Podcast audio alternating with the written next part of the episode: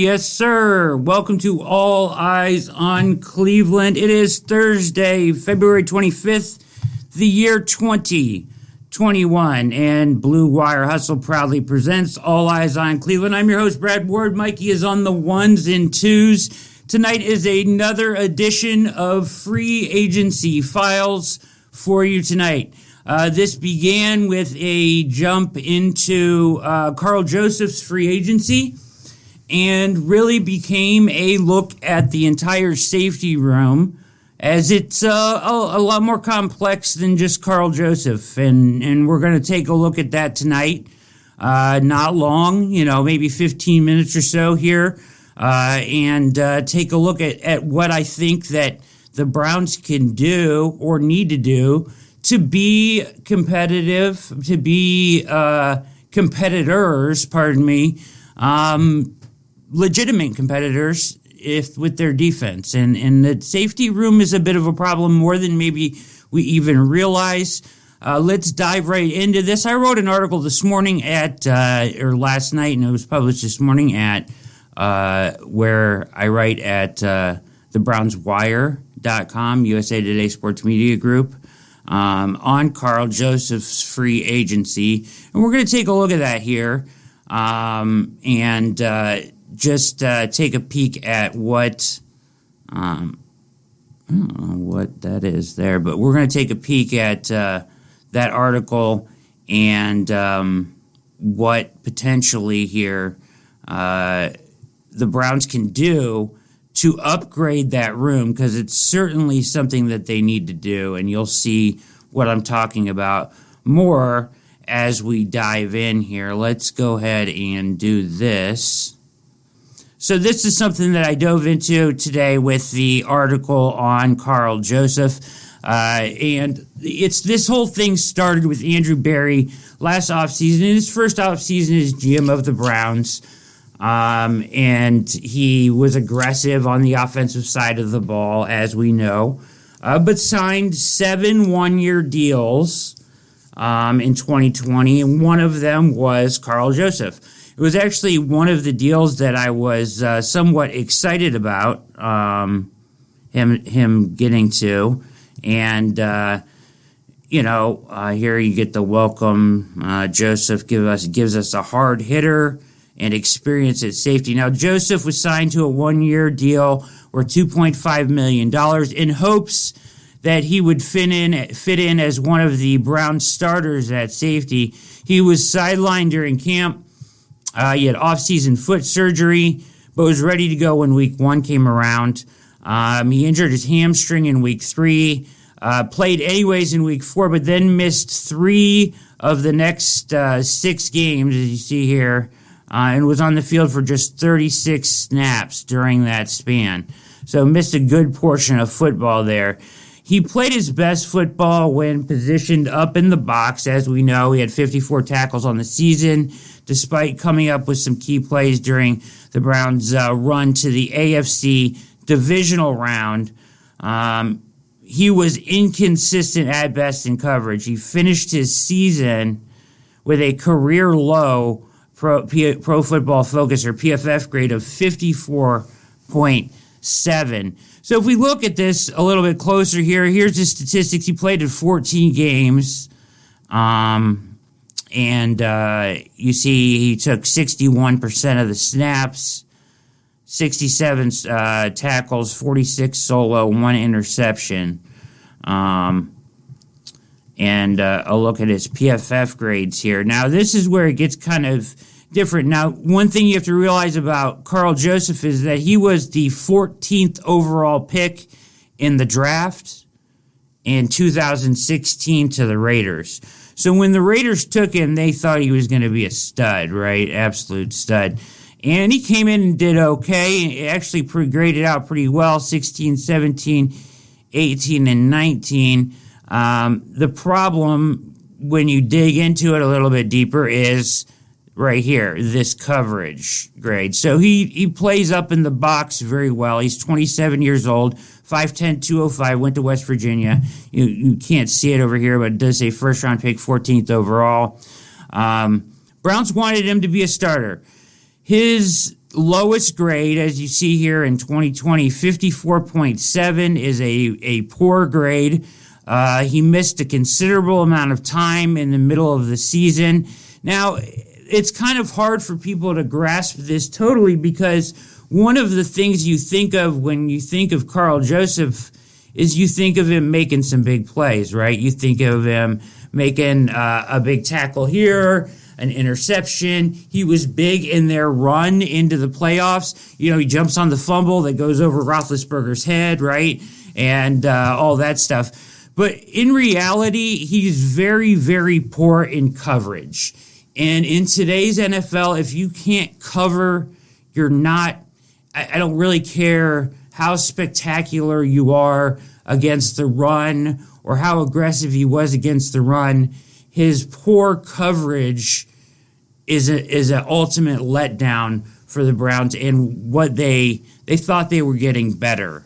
I would say um, when they signed him to this deal, or, or hoped that they were getting better uh, when they signed him to this deal. So let's take a look here, and we'll go jump back to this article real quick here.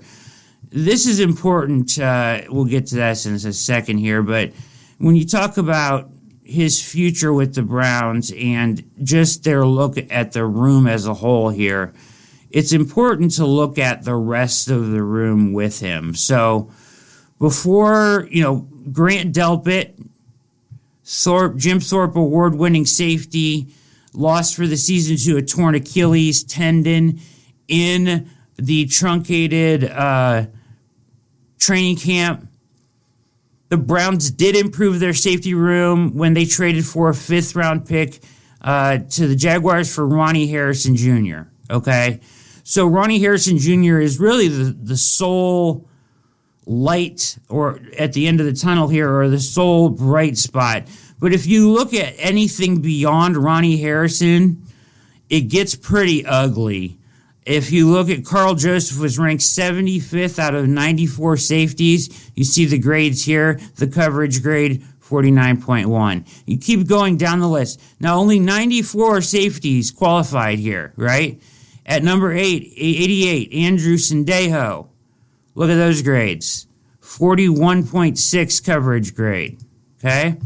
Sheldrick Redwine even worse at 90 out of 94 uh, eligible safeties and another terrible coverage grade. Combined, these three guys.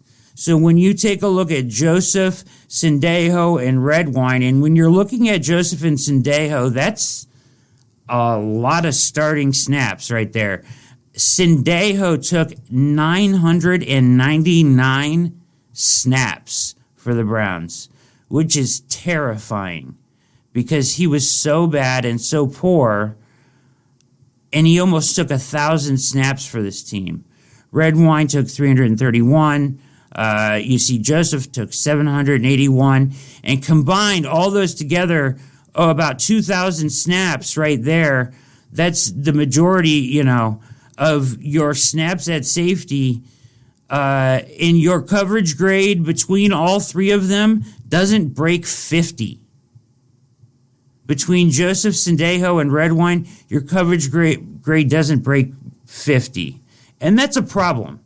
So you look at this room, I mean, it's actually kind of shocking that they were able to go out and win 11 games with their safety play and their coverage from their safeties as poor as it was.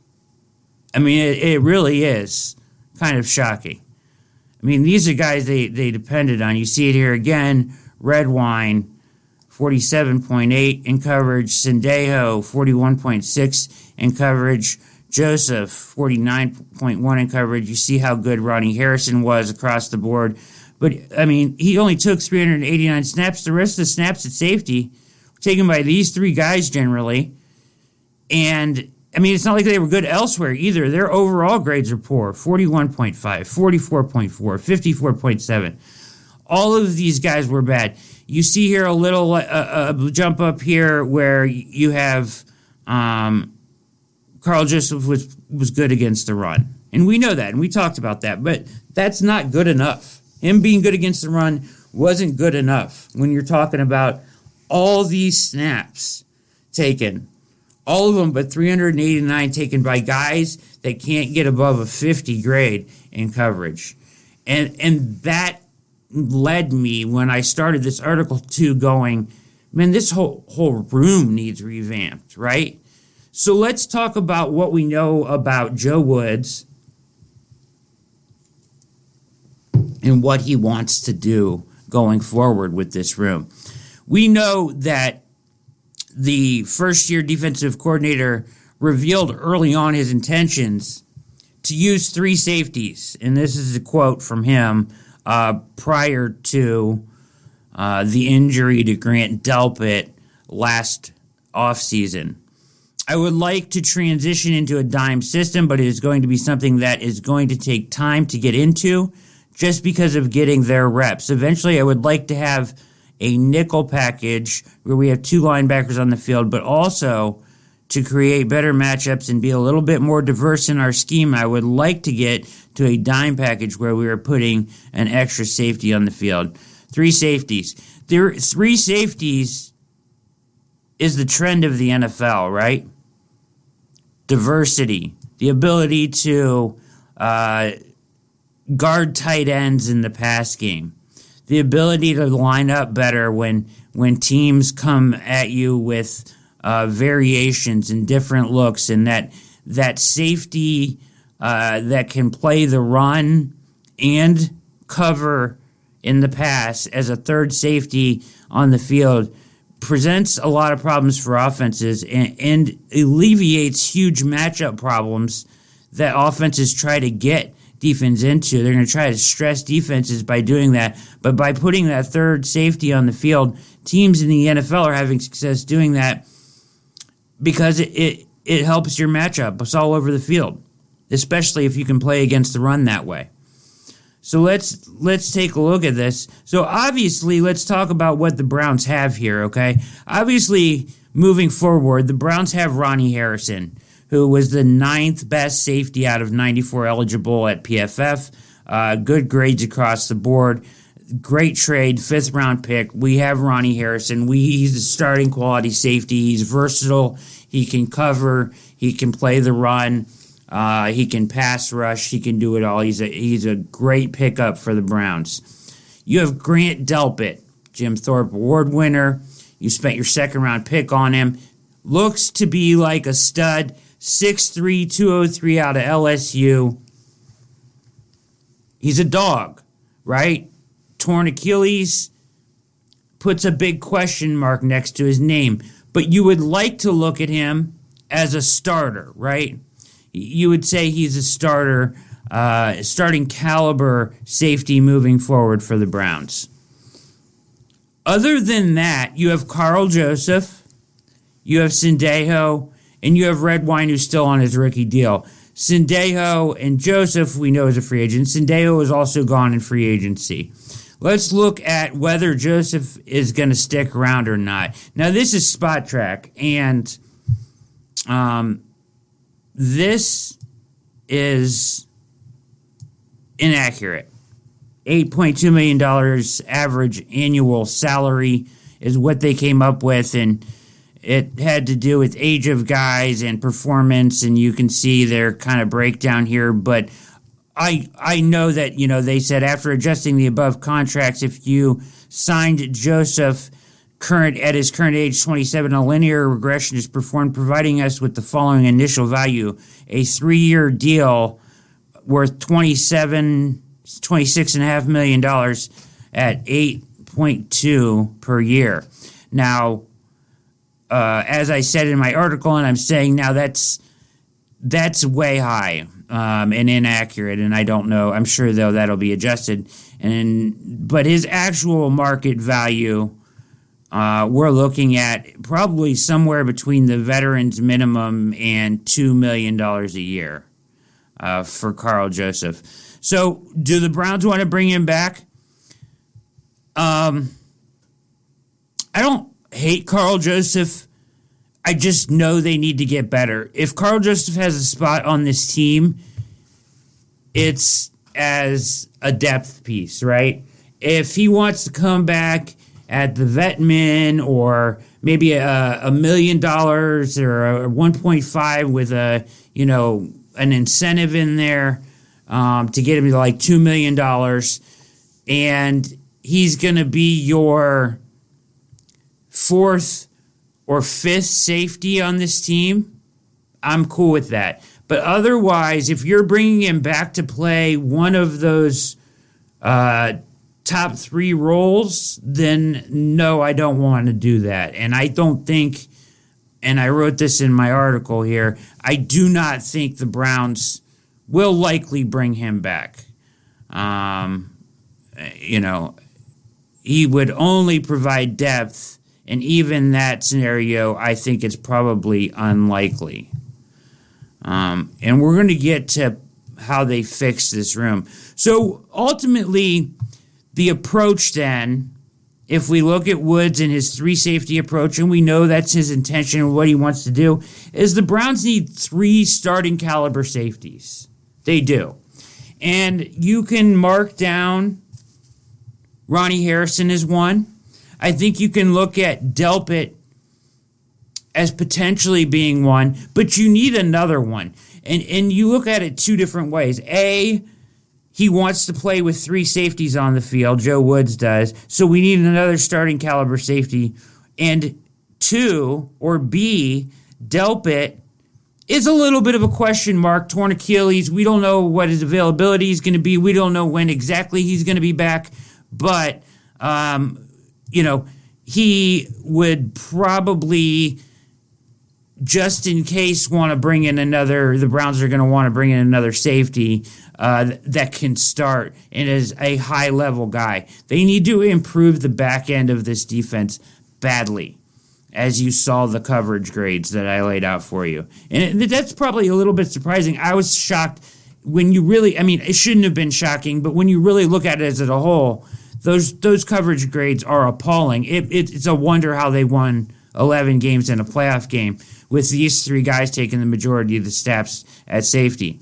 Um, so we know that likely everybody is gone except for Harrison and Delpit, and of course Redwine. Now Red Redwine's spot on this roster for me, and let me just be clear about this: I don't like him as a player. I think he plays timid, um, and uh, he's was at times probably worse than Sendejo. At least Sendejo got in the right spots at times.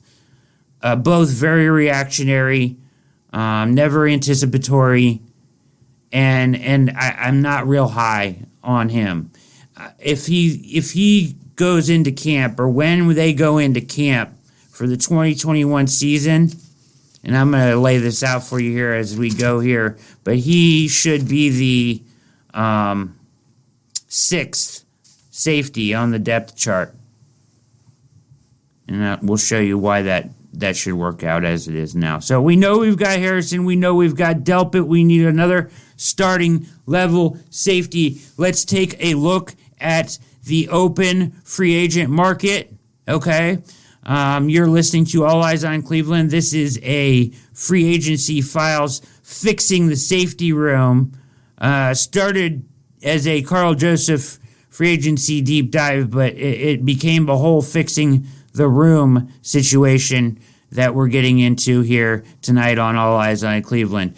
So if you look at the best guys here at the top of the free agent class, uh, Justin Simmons, uh, he's gonna. I, I think they're gonna franchise tag him. He's a very good candidate for it.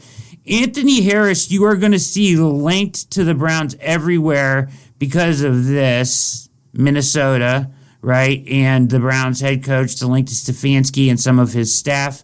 Now, don't get me wrong, this guy's a dog. He is a very, very good player. The reason I did not list him in my article is because he took a major step back last year. Um, you see the grades here 89, 91. Incredibly, he was the best, highest ranked safety in 2019 in the entire league by PFF, but took a, a major step back to 38th. You see his grade go down to 66.2. Um, now, what's the reason for that? It could be explained. I mean, the Vikings defense as a whole took a step back, so that could be a part of it. But um, if they chose to go this route, I wouldn't be mad. He's obviously going to be a really good player, and he's going to command uh, in that 13 to 15 million dollar. He's going to be right there at the top of the free agent market uh, for safeties. But yeah, I didn't list him because of the drop off. That scares me a little. You wonder why, right? You wonder why. But he, as it says here, he should be primed for a big deal. Um, I really like Marcus Williams. He's my top guy. He should be the Browns' top target, in my opinion. Uh, he should range anywhere from 13 to 16 million dollars in free agency.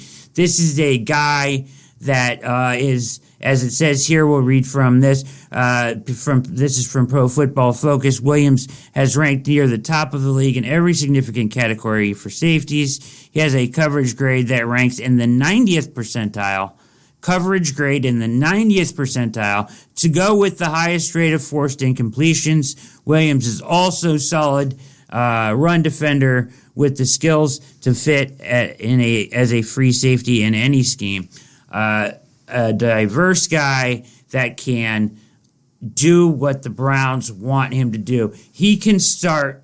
You don't have to rush Delpit back. You if you started with Marcus Williams and Ronnie Harrison back there. That's a great duo to start with. And then bring Delpit along, and then you've got those three on the field. Uh, with one of them playing that Viper or hybrid role in the dime three safety look that Joe Woods wants to implement.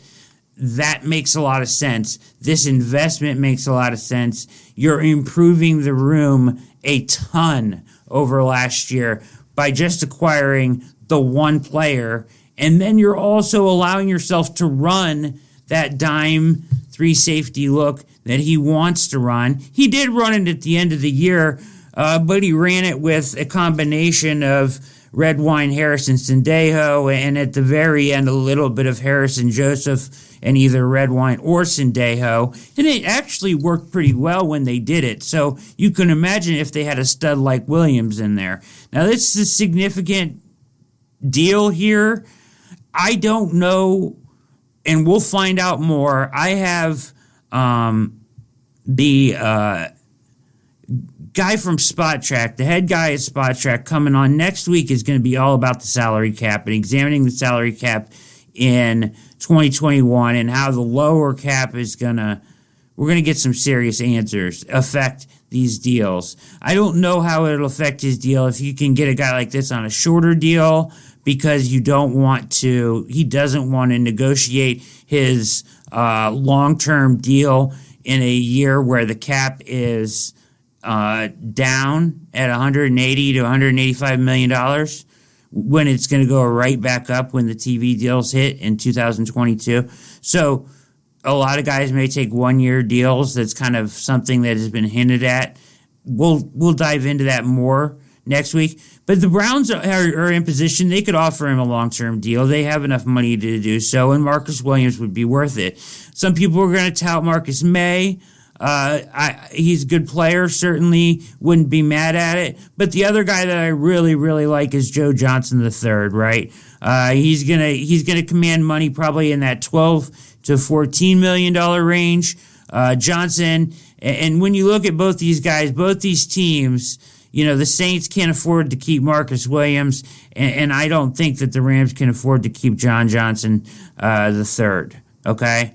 Um, you talk about another guy that excels in coverage, and that's what my focus has been on all of this. You have to get guys that contribute better and can cover. He is a dominant cover safety. Uh, he is 85.6 coverage grade, ranked fourth best among safeties during the regular season, uh, making him uh, making the third time in four seasons that he was above 84.9. Johnson is PFF's third highest graded safety with a total grade of 85.6. So you're talking about the full package with him and the full package with him, and you're paying for it. Probably going to pay, you know, 12 to 14 million dollars a year for three to four years for either of these guys. Now, the Browns will structure that so they can get out after two years. But either way, you, know, they'll get their guaranteed money up front in the first two years. Um, but either way, uh, the next two years are the years that you want to go for it, right? The next two years are the years where Baker money is not on the books yet. So applying this kind of a contract is feasible for the next two years. And if you need to bail on that contract going into Baker the first year that Baker's money hits, then you can do so. But this times up well in a four year deal with John Johnson III or Marcus Williams. It'll be structured in a way that there's an out after two years and the guaranteed money will be paid out. And you would have gotten two years out of these guys in their prime. Let's look at their ages because we know that the Browns look at age of guys. Marcus Williams, 24 years old. John Johnson III, 26 years old. Prime safeties to add with Delpit and Harrison. There's Xavier Woods on here. Malik Hooker has been mentioned. Uh, I've seen at some other places. Hooker would be a nice depth piece.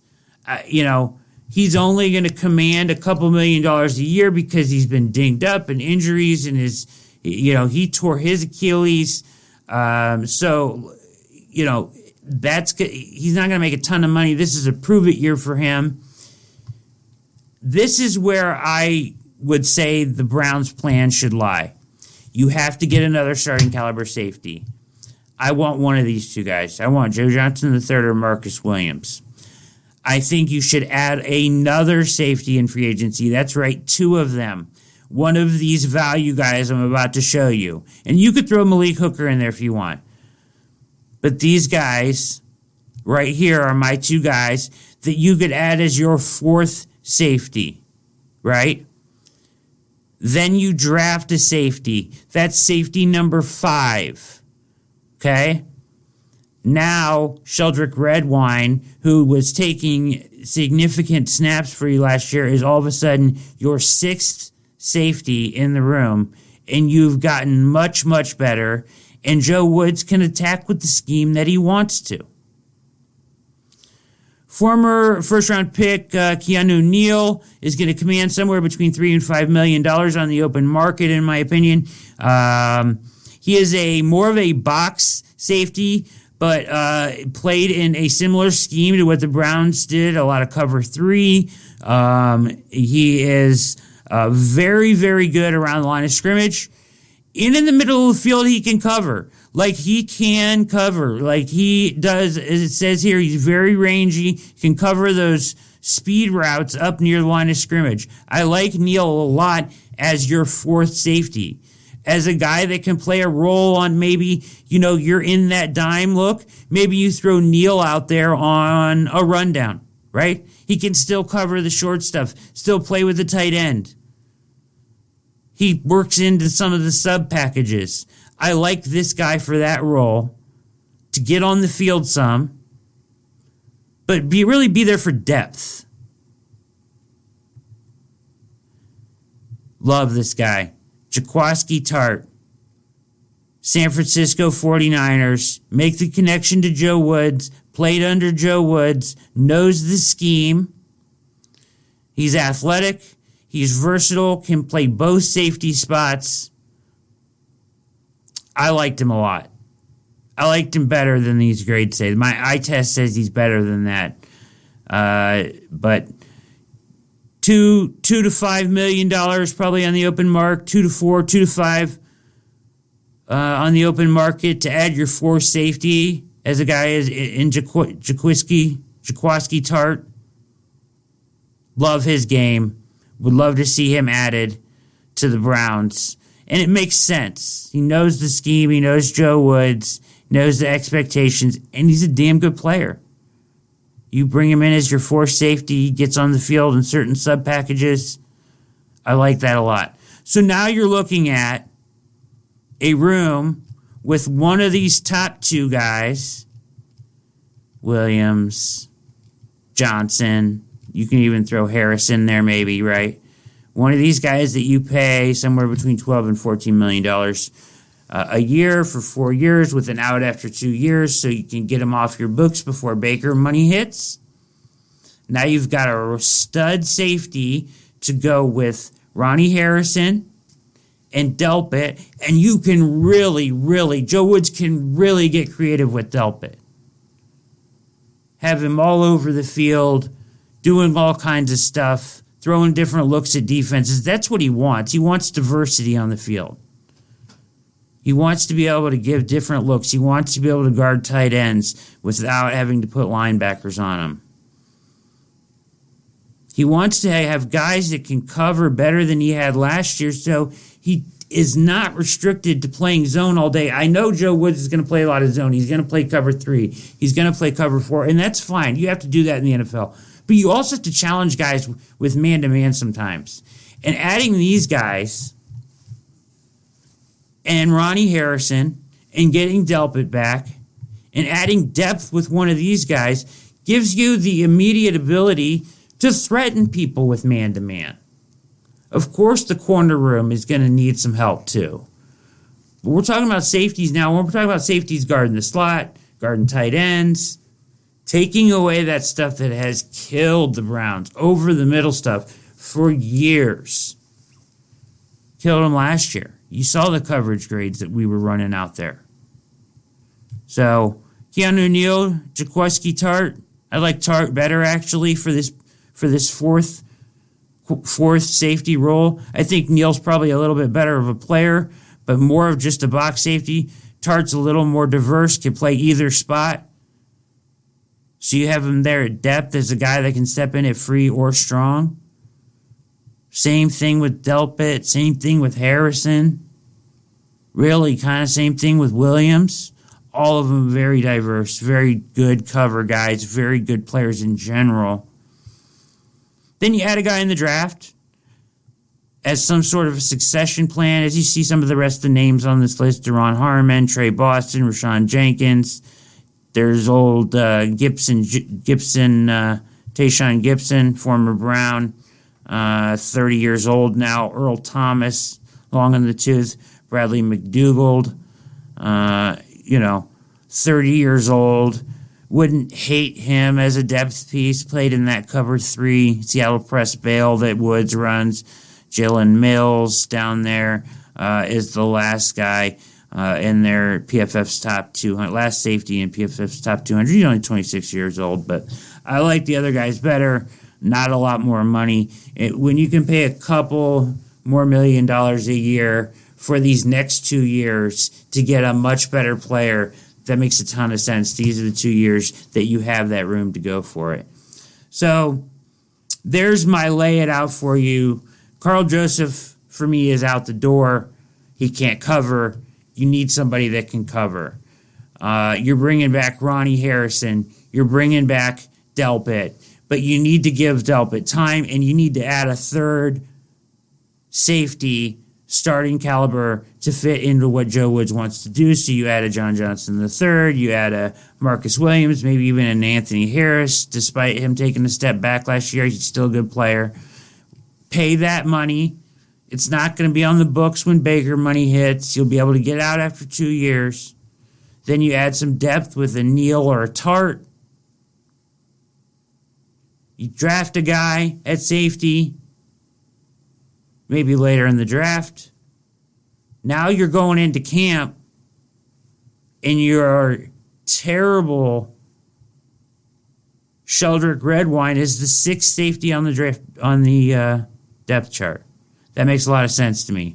I did a fan poll on this as I sent out the PFF grades, so everybody would take a look at this here uh, and give me your thoughts on Karl Joseph. And people like Karl Joseph. 65.6 uh, percent of the fans want to keep him. I understand why. The guy made big plays. The guy played gutsy. He's a big hitter. Cujo. They called him out in Oakland, now Las Vegas is with the Raiders. Uh, I mean, I get why you like Karl Joseph, but he can't guard a door in coverage.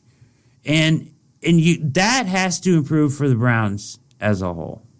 You've been listening to All Eyes on Cleveland, watching All Eyes on Cleveland tonight. There's the fan poll. The last thing I wanted to hit on is we've seen going around Twitter a lot are the Browns guardrails, right? Uh, somebody took a picture of it off the, the desk. Now, this has been going around for a couple years, but it's back kind of in play because, you know, uh, DePodesta, right? The, the analytics thoughts here. And one of, you know, I went against a couple of these rules, right? And the, the first one, well, didn't, the one I went against was don't pay for depth. Now, I think there's an exception to that. And the exception to that is when you have uh, the depth that you have is terrible. And you need to add multiple pieces to reset that room. And, and there's a question mark around a guy like Delpit who you expect to clearly be a part of your future, right? You expect him to clearly be a part of your future. But there's no guaranteed timeline for him or how he's going to come off of that injury. And you don't have time to mess around because you're in that we're in that window now, Browns fans. So I think you add that, and it makes sense as well because that's what Woods wants to do, and you appease him by adding that high level safety. You add a value level safety for depth. It says don't pay for depth, but you're going to pay for a little bit of depth here, in my opinion. Um, not too much, though. Um, key positions quarterback, cornerback, pass rushers, uh, offensive tackle uh, quarterback keep uh, investing. So just a look at the you know the free agency part of the guardrails here, and, and that's the one rule I wrote. Age is important. Age is important. Use free agency less and less. Yeah, as we move away from 21 and 22 to Baker's extension Chubb's extension, potential Wyatt Teller extension, potential Denzel Ward extension, if he can prove that he can stay on the field for 14 games a year. That's all I want, 14. If he can do that, extension, as we move towards that phase of this, you're talking about